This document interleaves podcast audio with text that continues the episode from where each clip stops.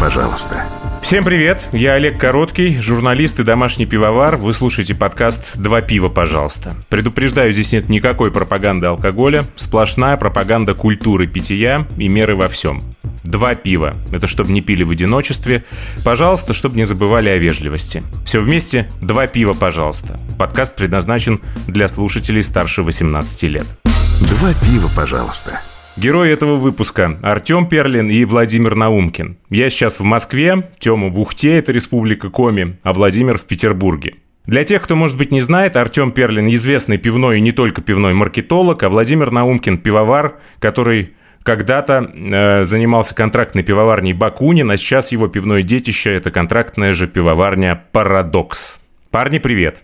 Всем привет! Всем большой привет! Начнем давайте с самого главного вопроса. Как себя чувствует пивной рынок в России сейчас? Какие можете назвать наиболее яркие последствия коронавируса? И много ли пивоварен закрылось? Вов. Да, давайте я немного расскажу. Я больше в производстве и в продажах. Последние полгода, конечно, ситуация достаточно тяжелая. Начиная с конца марта до середины июля продаж было очень мало.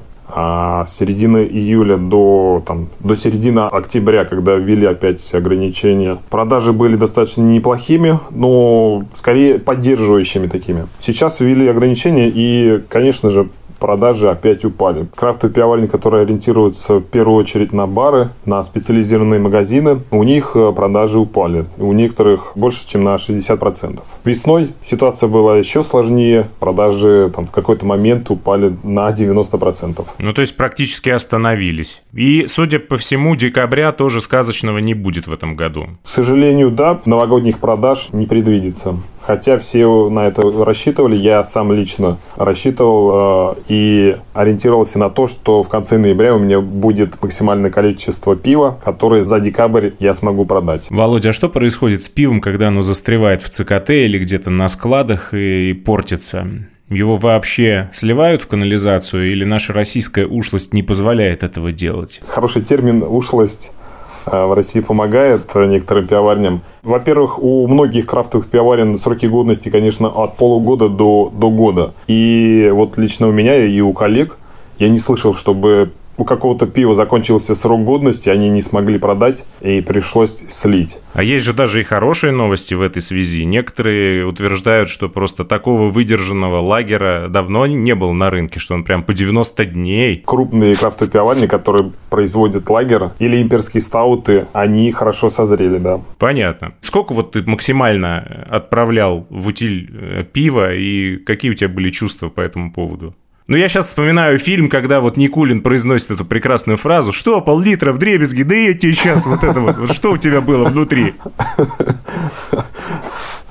А, на самом деле могу похвалиться, что за свою карьеру больше 10 лет я слил очень мало партий. Всего лишь, наверное, около пяти раз, когда я сливал действительно просто в пол какое-то пиво. Ну, это очень мало. А что происходило с этим пивом? Какая была причина? Самая большая партия, которую я сливал, это Wine на 30% плотности, там порядка 12% алкоголя должно было быть. Партии была 6 тонн. Мы слили, потому что была нарушена технология достаточно грубо. Mm-hmm. Пиво не добродило, пиво начало подкисать.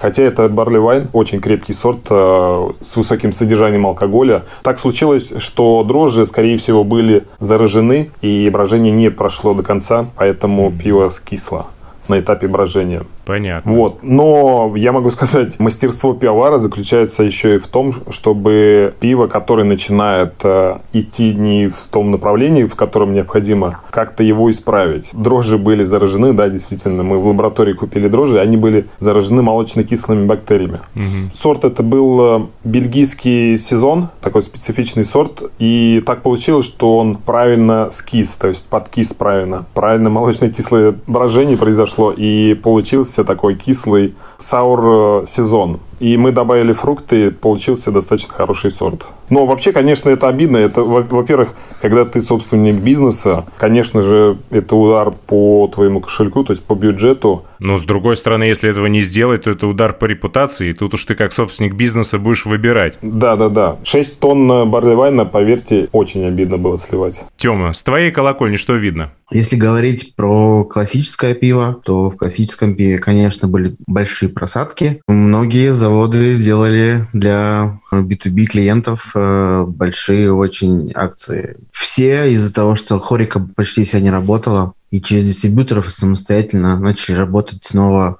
с сектором, про который последние, наверное, лет 5-7 забыли э, МРП, магазины резервного пива, потому что они работали, и только они, по сути, работали. Удар был везде, и даже в низком сегменте. Можно еще один грустный вопрос, а потом я постараюсь уже как-то в более позитивное русло переключиться. Какие у вас предчувствия по поводу обязательной маркировки пива в России? Чего ждать потребителям, кроме повышения цен? Будут еще какие-то сюрпризы и последствия? Да, Артем, наверное, ты здесь лучше ответишь. Олег, ты знаешь, да, что маркировка будет и пива, и воды, и... Да, да, к сожалению. Но в первую очередь пиво, конечно. В первую очередь пиво. Ну что, я думаю, что многие это не переживут, нужно будет приобретать оборудование. А так за все заплатит потребитель. И за пиво, и за воду. Поэтому как бы как-то переживем. Представители линий ездят по заводам и дополнительное оборудование предлагают на разные скорости. Другой вопрос, допустим, что вот маленькие пивоварни, у которых небольшие объемы, будут, получается, стоять в очереди, покупать акцизные марки и сами клеить. Ну а как? У нас некоторые пивоварни до сих пор сами из э, пистолета с пеногасителем по банкам да, разливают да, и да. крышки закатывают, как бабушки огурцы на кухне. В общем, веселого ничего нет. Добавить нечего. Давайте я добавлю, наверное, немного. Во-первых, я считаю, что повышается коррупционная составляющая из-за всего этого. Наклеивание марки – это только часть проблемы. Я уверен, что будут возникать проблемы с получением этих акцизных марок, будут перебои, будут проблемы с тем, что там, учитывать их необходимо на винных заводах, там, на ликероводочных. Даже если акцизная марка где-то слетела, попала там под конвейер, доходит до того, что разбирают конвейеры, чтобы найти эти потерянные акцизные марки, потому что за это все могут э, штрафовать. И, конечно же, на больших заводах, с одной стороны, это проще организовать, то есть наклеивание акцизной марки – но это дорого будет. А с другой стороны, на мини-заводах, наверное, проще наклеить на бутылку самому там или на кегу.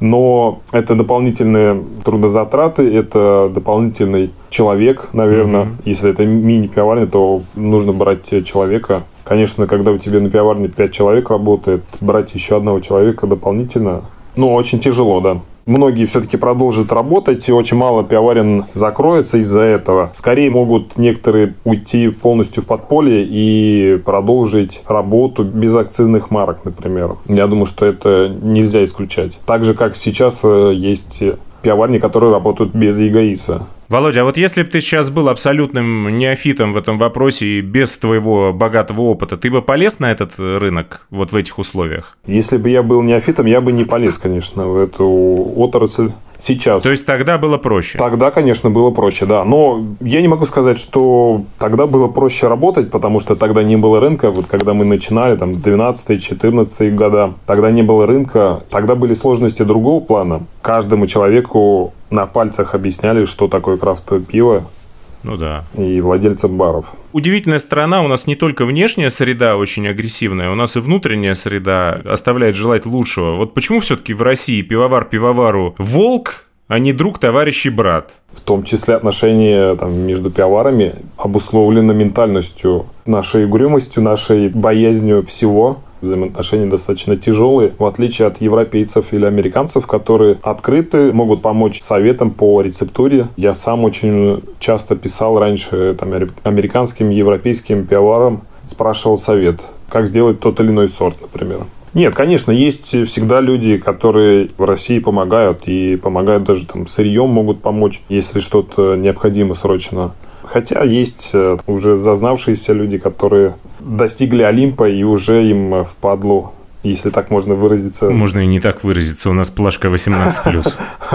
Уже общается с коллегами с высока. Но это хорошо, если есть основания для этого общения с высока. А часто ведь бывает так, что человек общается с высока абсолютно не имея на этого никакого морального права. Сколько денег надо для запуска контрактной пивоварни и сколько для запуска обычной? Вот какие это суммы сейчас, порядка? Есть несколько способов, наверное, запустить. Есть э, способ постепенного увеличения исключение. Стоимость производства одной тонны пива, по-моему, порядка 150 тысяч, там, от 150 до 200 тысяч. С розливом, с банкой, с этикеткой. Но если запускать контрактную пивоварню сейчас, конечно, нужно, во-первых, выпускать сразу линейку, угу. э, хотя бы 3-4 сорта там минимум по одной тонне. Тебе нужно разработать брендбук, надо логотип сделать хороший. Ну, то есть э, нельзя просто вот взять и сварить одну тонну. Ты никому не, не будешь нужен. Первые полгода понадобится 1 миллион. Вот это такой минимум для нормального старта. Стоимость входа крафтовое пиво лет 5-6 назад, это уровень сумм совсем другой был. Мы, я помню, в Парадоксе скинулись там по 20 тысяч, по-моему, четвером, а в Акунине тысяч по 50, наверное.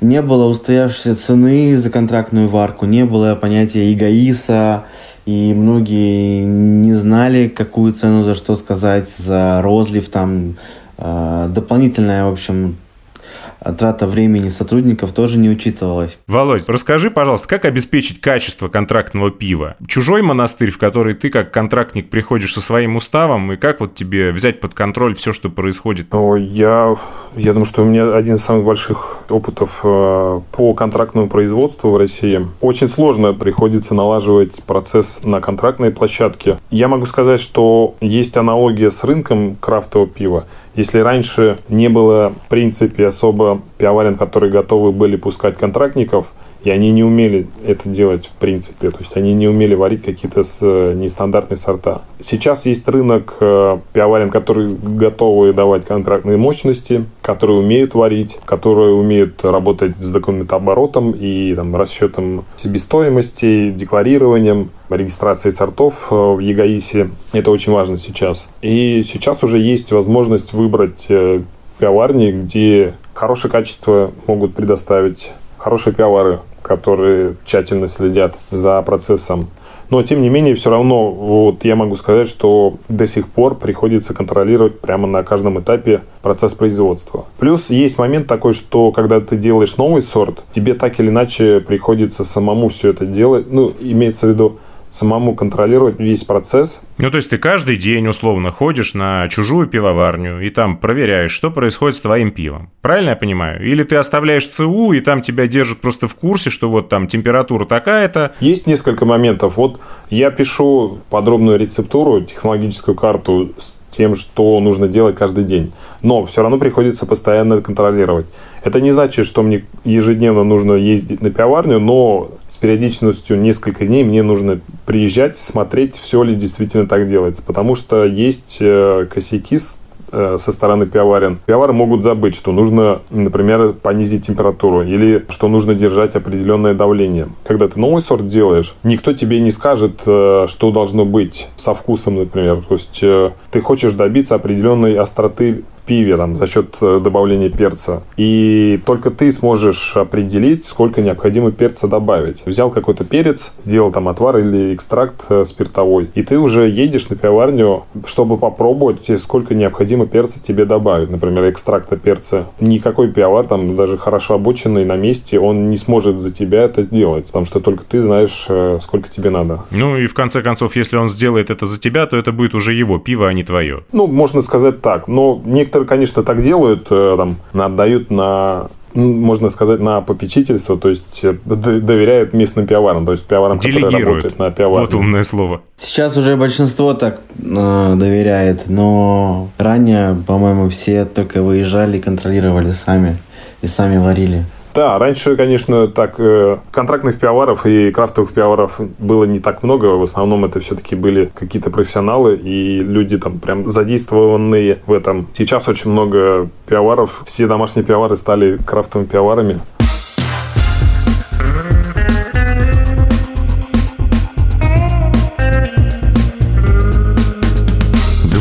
Пожалуйста. Где взять сырье? Вот если с солодом и хмелем мне все более или менее понятно, то вот с дрожжами нет, потому что я даже как домашник сталкиваюсь с этой проблемой уже не в первый раз. Из-за бугра невозможно привезти, потому что либо профокапит все Почта России, либо границы закрыты и поехать я не могу, вот мне бы сейчас закупиться, а не могу. Есть в Петербурге какие-то лаборатории дрожжевые. Открыл, понюхал и понял, что даже по запаху это не те дрожжи, которые мне были нужны. Да, там написано то, что надо, но по факту этим не является. За последние полтора года в Петербурге, ну и в России открылось две новые лаборатории дрожжевые, которые специализируются именно на пивоваренных дрожжах и сделаны по аналогии там, с европейскими и американскими дрожжевыми лабораториями.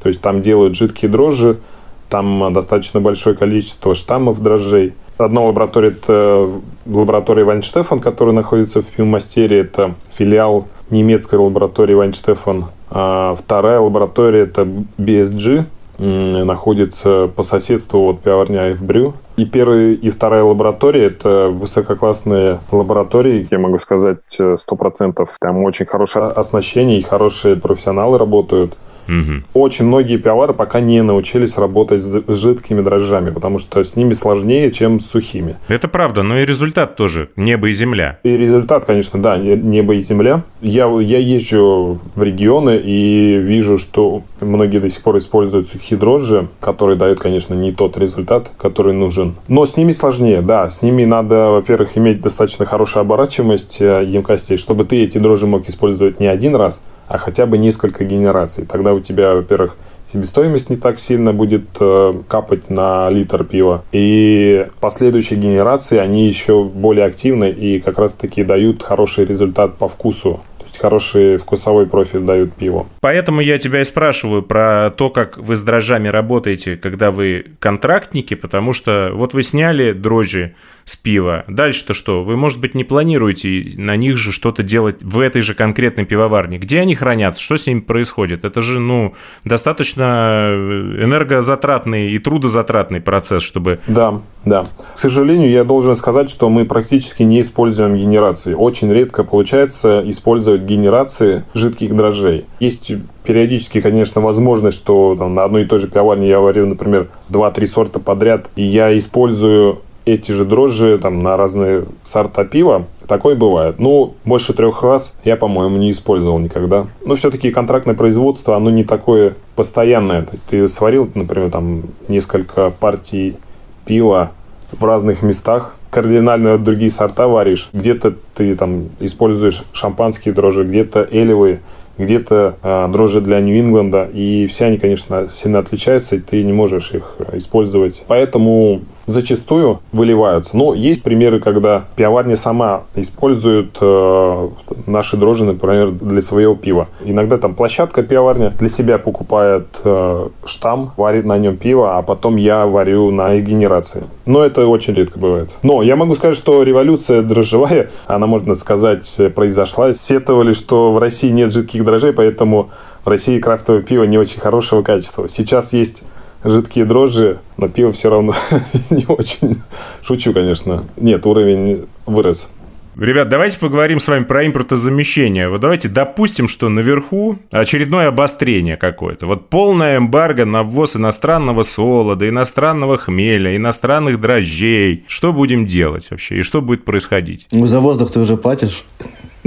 Ну, конечно. 10 рублей стоит маска. Да, да, я, я понимаю прекрасно. Я поэтому и спрашиваю. И в моем, на самом деле, вопросе не сильно много иронии, потому что я уже начинаю думать, что вообще там где-то на столе высоком лежит книжка Джорджа Оруэлла «1984», просто по которой пункт за пунктом вводятся э, определенные меры. Все это больше похоже на антиутопию. Что будет с отраслью, если, допустим, э, будет эмбарго на ввоз солода ячменного? На российском солоде сильно не разбежишься, насколько я понимаю. Особенно это касается специальных солодов, которые в нашей стране вообще не сильно разнообразны, скажем так. Вов, ответь. Я? Ну, давайте, да. Я могу так сказать, что на данный момент можно заменить все, кроме хмеля. Дрожжи есть, солод последние годы начинает э, уже становиться более качественным. Есть э, уже карамельные жженые солода более приемлемого качества. Не сказать, что как там англичане, например, или бельгийцы делают, ну или там или немцы. Угу. Но тем не менее, то есть это можно так или иначе уже использовать. Ну, воду понятно, у нас самая лучшая вода в мире. Вот по поводу хмеля могу сказать, что альтернатив для крафтового пивоварения сейчас нет. Практически не производится хмель. Сейчас только начинают, там последние годы начинают сажать хмель и сажать там какие-то американские, европейские сорта хмеля в России.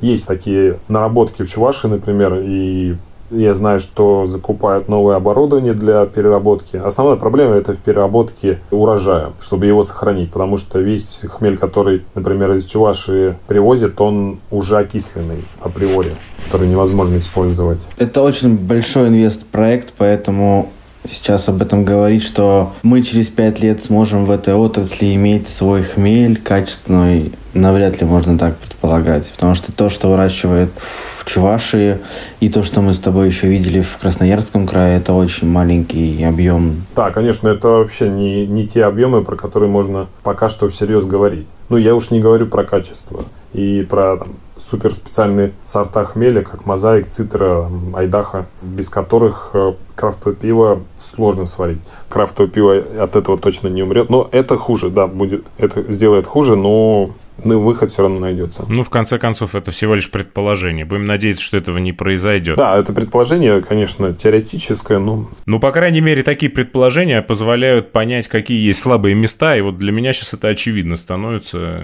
Я-то думал, что дрожжи будет камнем преткновения, будут, да, а на самом деле скорее нет. Вот с дрожжами, я думаю, что точно не, не будет проблем, потому что в течение полугода очень много лабораторий по всей России смогут э, перенастроиться на выпуск. Ну, конечно Конечно, это так же, как с русским пармезаном. Стоило запретить импорт э, да, из-за границы, и сразу же нашлись деятели, которые организовали нечто подобное, во всяком случае, здесь. Да.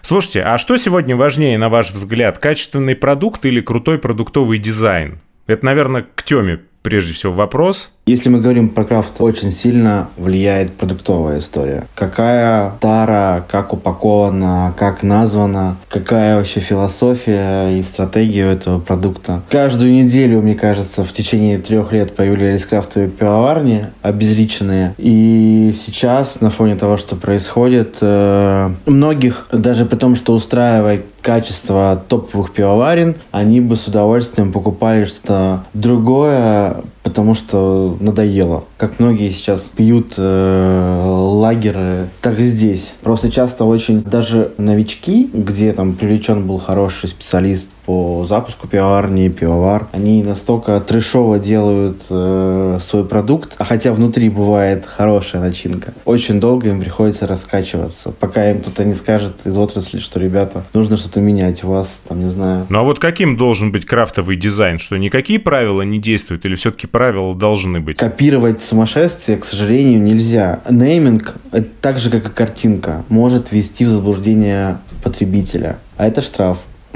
Подождите, но если говорить про нейминг на крафтовом рынке, то, по-моему, там каждое второе название вводит в заблуждение потребителя. Типа там копоть черной пантеры, там, я не знаю. Эй, я фиатла йокудель какой-нибудь, господи, прости, да? Ну, это же тоже меня вводит в заблуждение. Причем тут вулкан исландский? Это копченое пиво. Оно же не в Исландии даже сварено. Нафига мне это название? На этикетках нельзя животных, допустим, в нашей стране наносить. На алкогольных этикетках. И об этом все забывают. Просто у нас как? У нас это все очень медленно идет, мы медленно раскачиваемся, потом кого-то одного хлопнут и начнется. И получается, что самый выгодный вариант – это линейка типа пива на каждый день, которая в Ашане стоит вот это белое с зеленым, не пойми кем нарисованное, и пиво никакое, а и дизайн никакой. А мы к этому и идем, получается.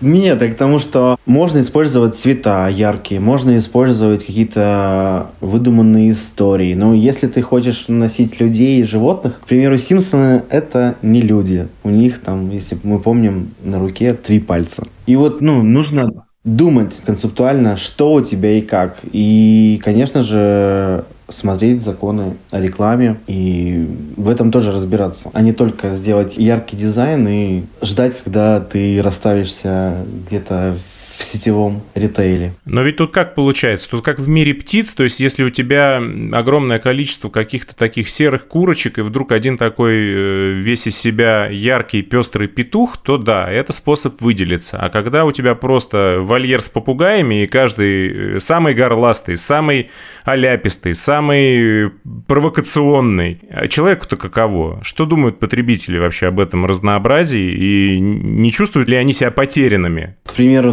наверняка знаешь, самая такая в России неординарная пивоварня, как Red Button, ребята очень долго шли к тому, чтобы их воспринимали, что они вообще, ну, все, что хотят, то делают. Это заняло у них порядка четырех лет для того, что они там какой-то имеют вес и могут экспериментировать с классными штуками, но очень долгое время тяжело, потому что они все делали вообще по-другому. И тут тогда нужно философски относиться вообще. Там наша концепция не только в этикетке, что у нас там разрыв, да, мы должны там вообще полностью продумать подумать, что мы стратегически вот делаем вот так, и мы от этого не отходим. И тогда через какое-то время ты займешь свое место в, в этой сформированной матрице уже продаж. А во всем мире сейчас Кроме, пожалуй, Северной Кореи, наблюдается такой тренд на снижение содержания алкоголя в пиве. Как вы думаете, времена крепких сортов безвозвратно уходят, и даже в России, где есть такие вещи, как Девятая Балтика или Охота крепкая? Девятая Балтика и Охота крепкая хорошие примеры такого классического бока. Я ничего не говорю, я просто говорю о том, что народ привык и есть потребитель на это пиво. А тренд такой, что, во-первых, ну если верить официальным цифрам отчетов, безалкогольное пиво набирает обороты, плюс еще градус примерно, э, ну как это, глобальное потепление, а здесь наоборот глобальное похолодание. Градус понижается с каждым годом. Общий, средний градус по рынку. Я бы не сказал, так как я один из инициаторов вообще моды, наверное, на безалкогольное пиво. Владимир Наумкин тоже. Мы с Вовой проводили фестиваль безалкогольного пива в Москве два года назад. Опа. У меня антапт русский, наверное, единственный с э, чекинами только безалкогольного пива. Ну, мы такие с Вовой пионеры в слабом градусе в пиве. Ну, мы говорим про общество, да, кто пьет, потребляет вообще крафтовое пиво. Стало как-то тяжело, мне кажется, выпивать по 2-3 бутылки IPA 6-градусного, и начался тренд. Ну да, микроипа появилась, да. Да, микроипа, и снижение пошло. Ну, плюс еще как раз кисляки стали заходить. Кисляки были от 2,5 до 3,5 градусов, что тоже дало такой толчок менее крепкому пиву. И действительно во всем мире сейчас идет тренд. Я не думаю, что в России можно сказать, что идет тренд. Это, наверное, только в Москве и в Петербурге идет тренд, потому что вся Россия это страна, где три часа светло и везде холодно, поэтому не надо говорить за всю Россию. Я вот сейчас нахожусь далеко от Москвы и тут не вижу на полках вообще особо крафтового пива. Мне кажется, здесь оно еще долго не будет э, как-то массово распространено. Да нет, ну вопрос не, не только же о крафтовом пиве. Вообще во всем мире есть тренд. Я знаю, почему во всем мире. Потому что во всем мире как-то глобально уже 10 лет стихийно все озабочены тем, что неправильно планета питается. И люди толстеют, э, и снижается порог возрастной на болезни, который раньше был только у более старшего поколения. И э, целом э, изменение питания в правильную сторону, тенденция к здоровому образу жизни, она подталкивает к тому, что там, люди бегают, а безалкогольное пиво это изотоник, поэтому и часто мы видим, что спорт соприкасается с безалкогольным, слабоалкогольным пивом. Вследствие этого и вырастает мода на потребление э, данного продукта. Плюс э, мы с когда готовились к фестивалю, я очень много тестировал пива как российского, так и не российского. И в Америке есть пару пивоварен, которые только безалкогольное пиво выпускают. У них по 15, по 20 сортов. И у них прям то разнообразие. У них и кисляки, у них и лагеры, и стауты. И ты это пьешь. И... Я как будто второй раз прожил это все, когда, помню, с крафтовым пивом познакомился. А здесь такой вкус, а здесь такой вкус. И это тоже безалкогольное может быть. К нам это тоже придет чуть попозже, просто массово. Потому что до сих пор все равно не раскрыто, что там IPA, может быть э, безалкогольный или кисляки. Ну, то есть человек, который придет там в магазин или в бар и накупит много безалкогольного э, разного пива. Ну, просто банально, потому что часто по статистике в России пьют, чтобы забыться, а для того, чтобы поддержать компанию или просто расслабиться, как это в Америке. Тут ментальность, опять же, влияет сильно очень. Ну, конечно. И если нет впечатления, то и продукта нет. Никто его не заметит. Для человека, который просто каждый день приходит с работы и выпивает литр пива, у него не будет столько впечатлений, что «Ох, ничего себе, это безалкогольный саур IPA с маракуей».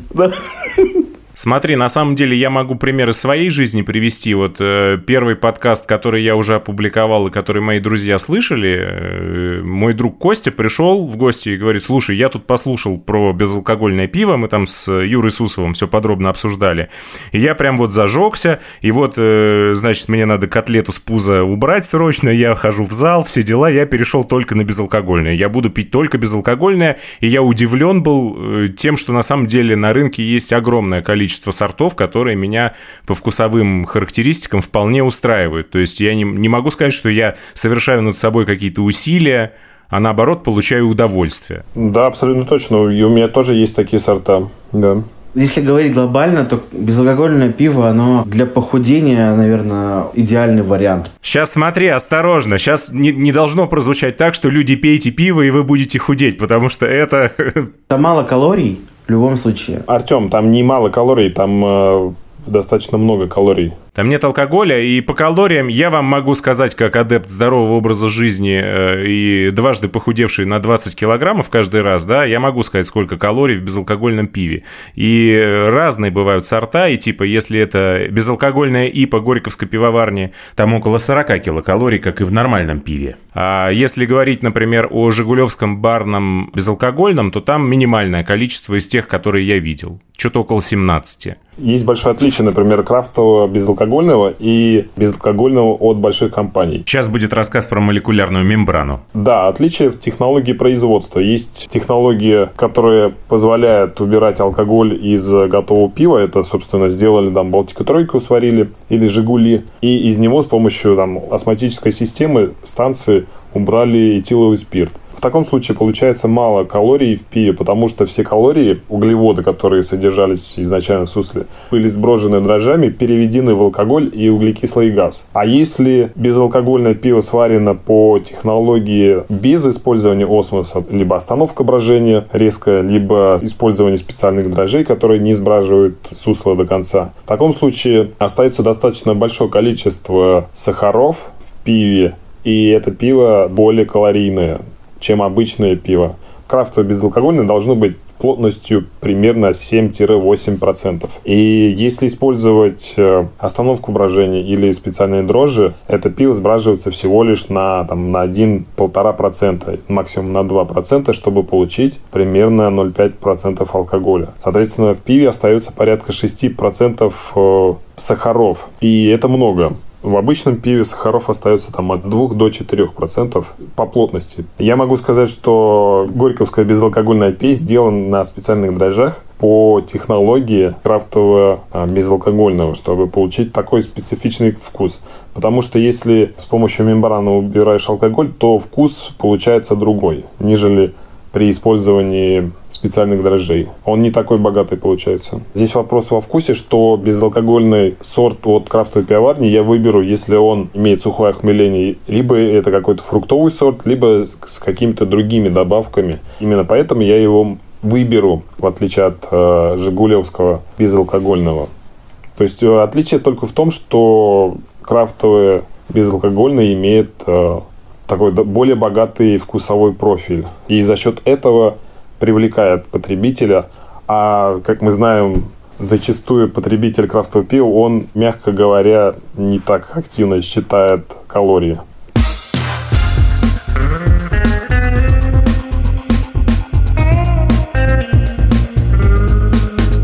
Два пива, пожалуйста.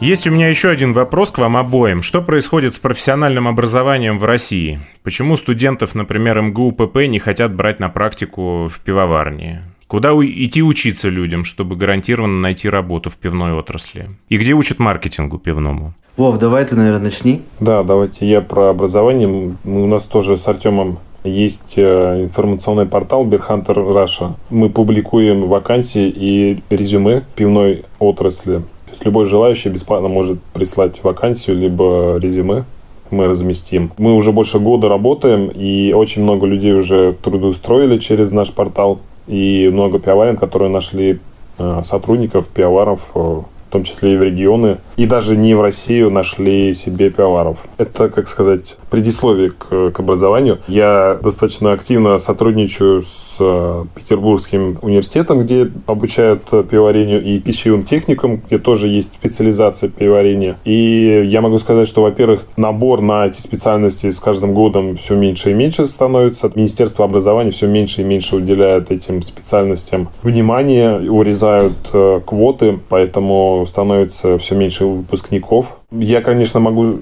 там, судить как э, человек достаточно давно закончивший университет, но мне кажется, что там, уровень образования он падает ежегодно. А что ты заканчивал? Вообще я заканчивал э, Мордовский государственный университет в Саранске. Потом обучался в аспирантуре в Петербурге в ВЭТМО по специальности пивоварения. Понятно. Куда сейчас идти учиться? А, сложный вопрос.